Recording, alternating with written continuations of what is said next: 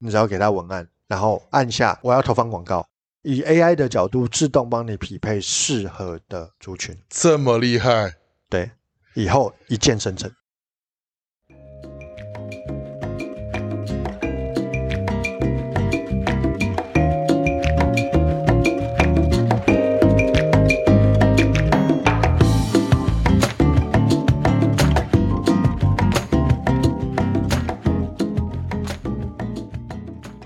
Hello，大家好，我是 Lucas。嗨，Jaden，好，我们是消波快。今天呢，跳脱了一下系列特别节目了特别节目回归到聊天啊，聊一些市场的变化。哎对，什么叫市场变化呢？我觉得这个叫 AI 的冲击，对我们来说变得呃，其实会越来越大，而且影响力我觉得也会越来越大。因为我有听一些节目，然后那些节目呢，像我很常听那个 Jamie 林之晨， OK？虽然我个人对他不是很欣赏，哦，他还是有某一层面的 know how 可以带给大家。他很厉害了啦，他是、哦对啊是蛮厉他害很的，厉害了，尤其他募资能力蛮强的。是是是是，对，所以那我这们一集我们又要不是啊，重你有一新个大师兄就很讨厌他啊、啊谁啊？我不晓得，你的北科有一个 学长，你记得吗？呃，就这样了呃，曾经在同呃，我不知道他有在这个社团吗？还在啊，他还还在这还个在社还，在，对我跟他聊天，他就非常不喜欢他。但是啊 anyway 了，但是因为他们 anyway 是啦行业内的人，他说他募资能力很强啊。是是是，嗯，对，所以那我们这一集要重新回到流量密码。流量呃不是流量密码、啊， 就是回来说到 AI 的冲击对人类变化有多大，而且未来的像 OpenAI 啊这些东西，那微软其实是有看到这一块的市场。那再加上我听了陈文茜的节目，对，那讲到 AI 对人类未来的变化是很大，排练几个国家在所谓的数位发展这一块的资金是非常非常非常高，而台湾的投入金额极低无比，没错，一年的预算只有三十亿，未来十年三百亿，三百亿台币还不及人家一年的可能十分之一到二十分之没一，错，我知道，这我非常清楚。所以台湾在 AI 的起步上面非常慢，非常令人堪忧，对非常令人而堪忧。且现在台湾还在，我觉得啦，台湾整个围绕的氛围是对 AI 的不信任。是像我们之前 ChatGPT 刚出来的时候，大家就在测试嘛，对在测试以后，然后大家都是拿那个 AI 回答很荒谬的答案来告诉你说啊，这个 AI 真烂呐、嗯哼之类的。以我自己对 AI 的掌握跟对 AI 的了解哦，嗯不是 AI 烂，是你不会用。是，我觉得这很重要。就我在用的时候，我也觉得不太好用，是因为我可能不太会下指令，对我必须要再去搜寻我要怎么下指令，但或者是我要思考一下要哪些元素放在里面。对，其实这个东西就是我自己觉得啦，嗯，以 AI 现在目前的变动而言，嗯它是会让原本对这个行业很擅长的人更厉害。嗯对，其实讲白了，大概是这 样啊。然后我们刚刚其实，在开录前有讨论一下嘛，就是是有关于 M 型社会。对对啊，我觉得听完你讲，我好像是那个 M 型化，就是会越拉越大，不会越拉越大，哦越只越是拉缩越，短而已，对，会缩短，但还是 M 型，还是 M 型，还是 M 型。嗯对，那 AI 能够只解是决一个的，胖的 M 型变成一个瘦的 M 型，对对对对对对对，啊胖 M 型变瘦 M 型。对，那 AI 其实真正会的影响是不会到会的过程，已经没有这方面的资讯落差了，已经没有零到一，零到零点一，零到嗯我们叫零到一，一到 N 嘛，哎啊，对一到多嘛，对所以零到一的过程可能可以跳过，对，基本上已经没有这方面的资讯落差了。是所以没有这方面的资讯落差之后，你如果在这个行业上本身就是一个，以我来讲啊，就是以行销来讲、接案来讲，你本身就是一个只是会写文案的人，对，他就被淘汰了。就他没有优化自己的状态，他只会对写文案，他只会写文字，很像作文的就被淘汰。就要被淘汰。这个就是我们在讲所谓 AI 世界的变动啊。那我今天想要特别聊的东西，不是整个 AI 事件对人的影响，我嗯哼们来聊聊行销业的好东西。 ，AI 跟行销现在有什么大的冲击吗？呃，AI 对行销的冲击超级大、欸，就是各式各样的大。嗯哼，好像举个例子来讲，现在我在业界的过程中，我常常会遭遇到很多的老板都说啊，那个写文案的啊，我现在就丢给 AI 去弄啊。嗯，大部分会这 有样这。种事吗？有这有么有好的有事有吗有有，他们真的就是说那个文案啊不会写，没关系，我就叫 AI 帮我写啊。例如是说我现在的产品是什么啊，我叫他帮我生一个销售页，他就帮我生一个销售页啦，嗯，但跑不动。 这个就是常有的状态跟状况，，对，因为它没有行销的基础逻辑跟底层逻辑，是这个其实就是在 AI 时代里面最容易遇到的状况。嗯 这个状况就是不知道不会的人以为他是专家，再讲一次，不知道不会的人以为用了 AI 他就是专家。就这些人对这块东西是小白，对然后呢，以为 AI 他就是个专家，就是用了 AI 产生出来以后，他说啊，这不就是文案手在写的东西，啊我也会，现在用 AI 就好了。是这个就是现在的状况，现在的状况。现在有一点点遇到这个状况，对，所以那一些专业的人，他没有办法说自己有多专业的时候，就会被这群人瞧不起。了解。对，这个是我们真正在行业中会遇到的过但程。瞧不起不怎么样啊，这些用这样产生文案状态，它有没有达到它的效果呢？所以说不定有呢。所以其实麻烦的事情就是这样，今天产生出来的东西跑不跑得动你也不知道。啊，对那哦啊，跑不动没关系，那我大量生产总会有跑得动嘛。对啊，就是乱拳打死老师傅。对，啊，所以就是哦类似这样的东西。对，但对我们而言呢、像举个例子来讲，以行销产业而言，影响最大的大概就是写文案的人， 嗯，然后大概就是做设计的人。就是出图啊。对啊，我说的我教电脑算就好啦，我干嘛请一个设计师花一张两千八的钱？哎，真的耶，我觉得设计图这些人，他们价值从以前就不觉得它是一个高价值需要花时间的东西，但是呃，事实上它是。但是现在又变成 AI 生成的时候，那这些人不就很容易会被取代吗？所以一样啊，它是把零到一的这部分取代了。对，如果你对设计这件事情，对呃，例如说，我假设我现在做电商，对我对设计最转换这东西没有概念的，你一定被取代。啊，对啊，我的设计只是画爽的，只是画出来而已，嗯，里面没有 know how 的状况下，没有所谓的色彩心理学，没有所谓的这种设计排版，怎么样排版才是具有转换力的？转换力的，对，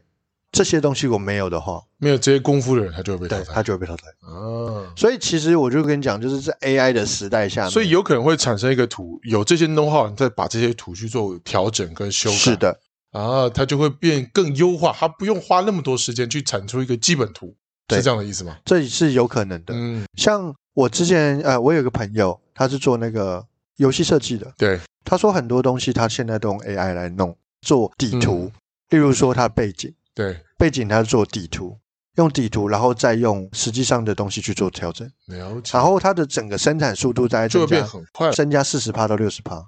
哦，我以为只有，我刚刚还想说会不会只有增快二十五帕，结果没有增加百分之四十十到百分之六六，十。那节省了非常非常多时间。，对，所以这个就是 AI 的时代，它能够做到的部分。那我刚刚不是提到刚刚一件事情，就是不会的人以为用了 AI 以后就变高手了。结果呢？对，这个是现在目前现市在场上目前状态面，如果但你我觉会得，市场碰到一个碰撞期之后，还是会淘汰这些人嘛。当然这是一定的，对，这是一定的。但是呢，现在各个大的公司都在推出 AI 服务。好，我举个例子来讲，像亚马逊，对，亚马逊他们 AI 服务是什么？我今天只要给他一张去背的图，对，他帮我从亚马逊的资料库找出转换好的一些素材，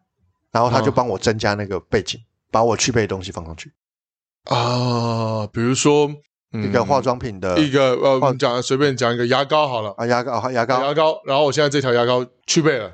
它可以帮我放在那个情境里面，是这样的吗？对，，它可以帮你产生二十个、三十个情境。亚马逊要做这个免费的，这么牛，对，哇，那会打死一堆广告商啊啊，不会啊，广告商反而喜欢，没有会打死素材商，啊，素材商这提供是素材，做设计的，或是做摄影的，对对不对？有些人可能要搭一个小型摄影棚，然后把这牙膏拍得很美，对，不需要了。对未来可能都不需要。我的天呐，好，那你继续对说，所以呢，如果你只是一个单纯的设计师，对，你一定吓死，因为嗯是亚马逊它要干这件事，是 他会把你的所有的客户原本找你做设计的，可能一个月找你做十五张，他直接找亚马逊不用钱，二十张不要钱，那麻烦哦，那该怎么办呢？对，但我们要想到一件事情：今天当大家都有这个功能的时候，只有两种出路。嗯，第一种出路是你用这个功能用的比人家强，呃，对，我只要能够从这个过程中生产比较厉害的图，嗯，因为它还是要下指令嘛。对，所以我只要下指令下的强的话，基本上我还是有出路的，当然我不怕你取代我。还是对要啊进修啦。这是第一个。第二个部分是什么？我可以在这个所有里面的设计，我做出一个独树一帜、属于我自己的风格，但有转换的。对，嗯，因为全部人的标准从三十分拉到六十分，对，消费者也会从原本的三十分认知跳到六十分六十认知，分，所以对他来讲，他认为的六十分其实就跟以前的三十分没什么两样 了，因为大家都长一样。大家都长一样，那大家都长一样，大家都不好。所以就要有新的，就要有在行销的点，就是什么？你要做怎么样特别突出的地方，明白，所以你还是厉害的人，还是能够找到那个突出点。因为嗯哼反而大家的标准一致了以后，嗯然后都到一定的水准了以后，对厉害的人来讲说，你们终于知道我厉害在什么地方了，就叫呃海水退了之后，谁只知道谁没穿裤谁子。没穿裤子，对对，你们现在才知道为什么我们是专业了哈。是，原本在跟那些完全不懂设计的人在跟你们讲设计这些东西是什么，你完全不懂我在讲，因为我只是画画图的。嗯你现在知道我不只是画画图的了，明白，所以大家的知识水平也会提高。没错，那提高以后就能够辨别什么是好，什么是不好。是，所以这个是一个过程。好，所以呃，在去年有一本书非常有名，这本书叫《底层逻辑》。第三逻辑，对，底层逻辑一直在讲的东西是什么？所有东西的建构都有它一定的基础架构。嗯你不懂这个基础架构，你只是学它的方法，但是不懂它的整个形成的模式跟概念，是它的出发点，你就会学不精或学不好。哼，没错，这个底层逻辑，它大概讲的东西是这样：不管是任何的产业都有底层逻辑，包含是我们现在讲的行销，你不懂行销的心理学，嗯，你不懂行销的框架，对，你不懂行销的架构，然后你不懂整个行销真的要做的事情的话，你今天靠机器人去做行销，你一定没办法设定它相对应的底层逻辑，让它去做该做的事，因为你也不懂。那底层逻辑架好的话，它就可以透过 AI 机器人不断在优化优化吗？对，它他哦学习吗他会学习啊，但是你会没办法分辨他今天产出来的东西到底是不是你要的，明白因为你没有这个 know how。弄好，所以你没有这个 know how，对我来讲就是什么？我就直接上了嘛。啊，上了以后跑不动，不知道为什么，再请他再产一个，再再产上了以后还是不知道为什么跑不动。因为底再上层逻辑是空的，它就是对不断的产出很空泛的东西，就是跑不动嘛。对，就是跑不动嘛。啊，你跑不动，你不知道为什么嘛，所以你就什么就乱枪打鸟。嗯，可是你在想哦，你今天一个广告，假设我花的是我们之前有上过广告课嘛，一百五十块可以测一个素材，嗯哼，你不懂底层逻辑，最后状况是什么？我测了一百个广告，终嗯于有一个跑得动了，然后突然 AI 蒙对了，可是你要花一百个广告的成本下去了，对，，那这样子多少？你就浪费了九十九个，所以啊是九十九乘以一百五，好像也没有省到，对吧、啊基本上没有省到。是，所以这个就是那还不对如把底层架构搞好好好了。对，而且很多人还没有上过我们的广告课，还不知道素材是要测的，嗯，搞不好他就是一个就花三千，测一百个这样多少钱？对啊，对啊，就花非常多钱，就花非常多算钱。所以其实 AI 并没有帮你省到钱，你还是请专业的好了。嗯，这个就是我觉得在很多的时候他会遇到的状况跟过程。所以我们都知道，所有东西的基础要先架好。嗯好，我讲一个最近在去年的九月、十月、十一月，大概这个时间，对，因为我们已经是二零二四年了。去年的大概八九月、十月的时候，出现了一个很特别的状况。大家都知道，FB 在搞 AI 对，这件事情，大家应该都是有目共睹，就是 Meta AI，嗯大家都知道。FB 之后的广告会出现一个非常大的变动，嗯，你只要怎么说，丢给他文案，他会有个创意生成中心，跟那个亚马逊一样。然后你只要给他这个去背图，他就帮你把所有素材就全部弄好。厉害，弄完了以后，你只要给他文案，然后按下我要投放广告，以 AI 的角度自动帮你匹配适合的族群。这么厉害，对，以后一键生成。所以棒 Facebook 跟 Amazon 为了吸引更多人在他那边使用，然后加了这样的功能。所以做一个广告，投放广告不用两分钟，好了，那我就好奇了，那 Google 跟 YouTube 有吗？有都有，也都有嗯未来都有。太厉害了。所以以后做广告不用两分钟哎、我们以前在投放广告，不是在学平台的过程中，不是很痛苦吗？这功能在哪里？可这是怎这样样怎样怎样一段时间会不会造成大量的广告产出，然后对啊让消费者非常非常麻痹？因为都是就是就回到以前雅虎奇摩的状态，然后家族里面会有罐头讯息，罐头就各式各简样啊，各讯。一式各样开始很好笑，一开始很有趣，可是久了之后就是很麻痹。没错，我，这会不会个会变成这个状态？这也是其中一种有可能的状态。但真正难的东西是什么？大多数人在用这功能是没有底层逻辑的，所以出来的东西都会差不多。对，所以大家都长一样，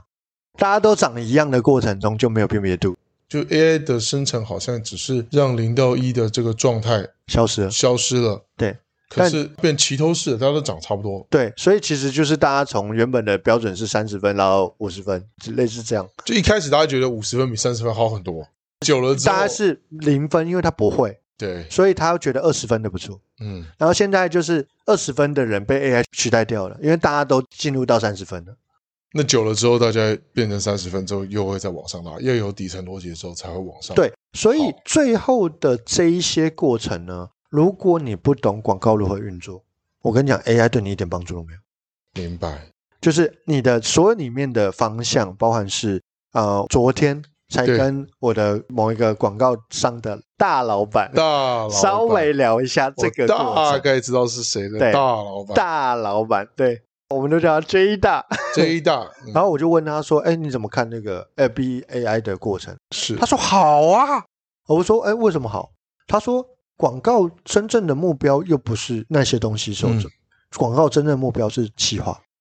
嗯，我知道企划这一段时间我要花多少预算在干嘛，我知道第二段时间我要花多少预算在干嘛。”所以，我每一个广告都有每个广告的目标跟嗯方向，嗯，这些东西 AI 没办法教你的啦，这些东西就是我们懂底层逻辑的人在做的啦。明白。我觉得今天这一集很特别，就是做了很多 AI 的状态，叫做我可以叫做 AI 行销的劝世文。也没有到劝世啦，就是我觉得蛮像劝世文的、啊，就是没有底层逻辑的时候，一定会产出普罗大众瞬间觉得很，突然觉得大家都觉得很厉害，很方便大家都很厉很厉害，对，可是水退了之后，就会知道谁没穿裤子，一堆没穿裤子的人在路上跑，又再回到就是专业有底层逻辑的人，把这个工具好好的运用。所以其实我为什么一直在推行销教育？嗯，其实推行销教育就是推底层逻辑，没错，因为你有底层逻辑的时候，我告诉你，AI 根本就是一个加速器，超强，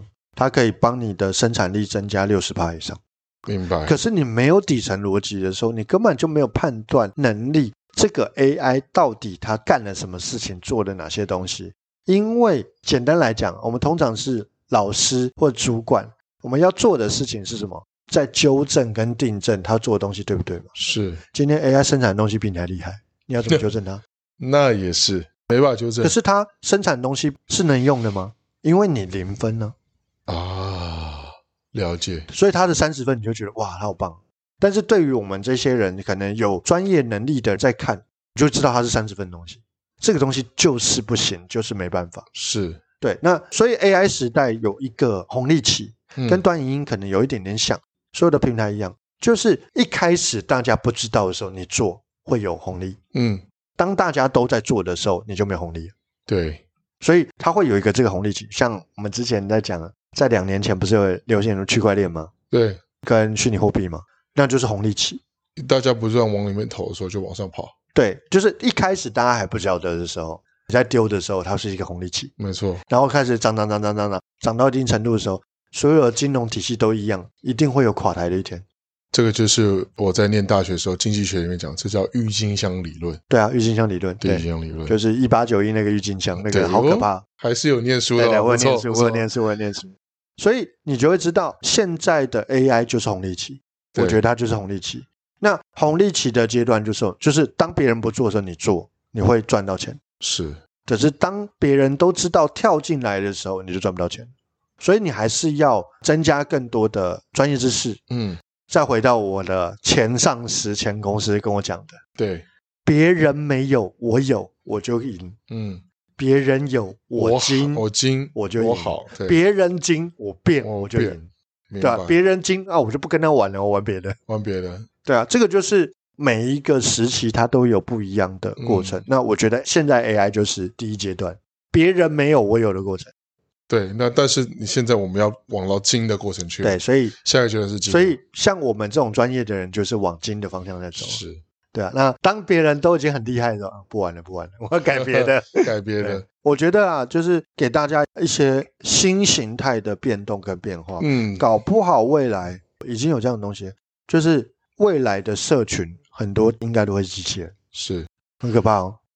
一样在呼吁我们的政府可以多往这一方面的教育跟投入去发展，应该可以带动整个对于 AI 的氛围往前走。另外一个，我想做一个广告，是我在今年的三月是，会推出一个企业 AI 导入的服务。哎呦，所以，如果你们有些企业想要做内部的 AI 赋能跟转型，是，然后希望能够找一些老师来教你们怎么样赋能，嗯，包含是行销力，就是销售相关的，对，跟生产力，不管是什么 PDF 管理、Excel，是然后 PowerPoint 的生产，欢迎来私信我啊们，私信我们我。会告诉你们实际上这一年的课程到底长什么样子。哎，对不，公平啊！这个植入我没收 到钱。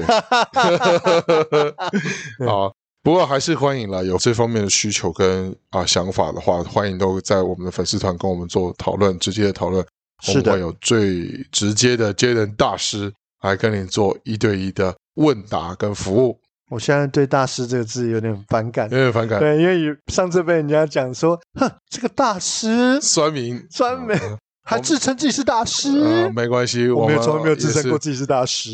多多酸民，我们也欢迎啦。啊好啦如果有酸民的话，我没关多系酸啊我们一下，这是我们前进的 动力。 我常会想说，不然来 PK 啊，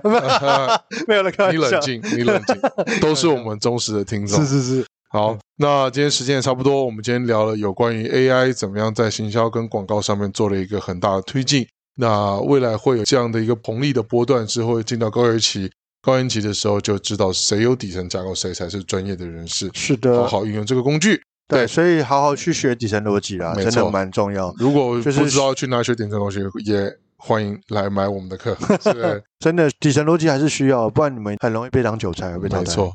好，那今天聊的差不多，那有任何的问题，欢迎在粉丝团跟我们做一对一的互动。是的，好，那我们今天聊的差不多，时间到这里，我是 Lucas，我觉得，我们是消不快，大家拜拜。拜拜。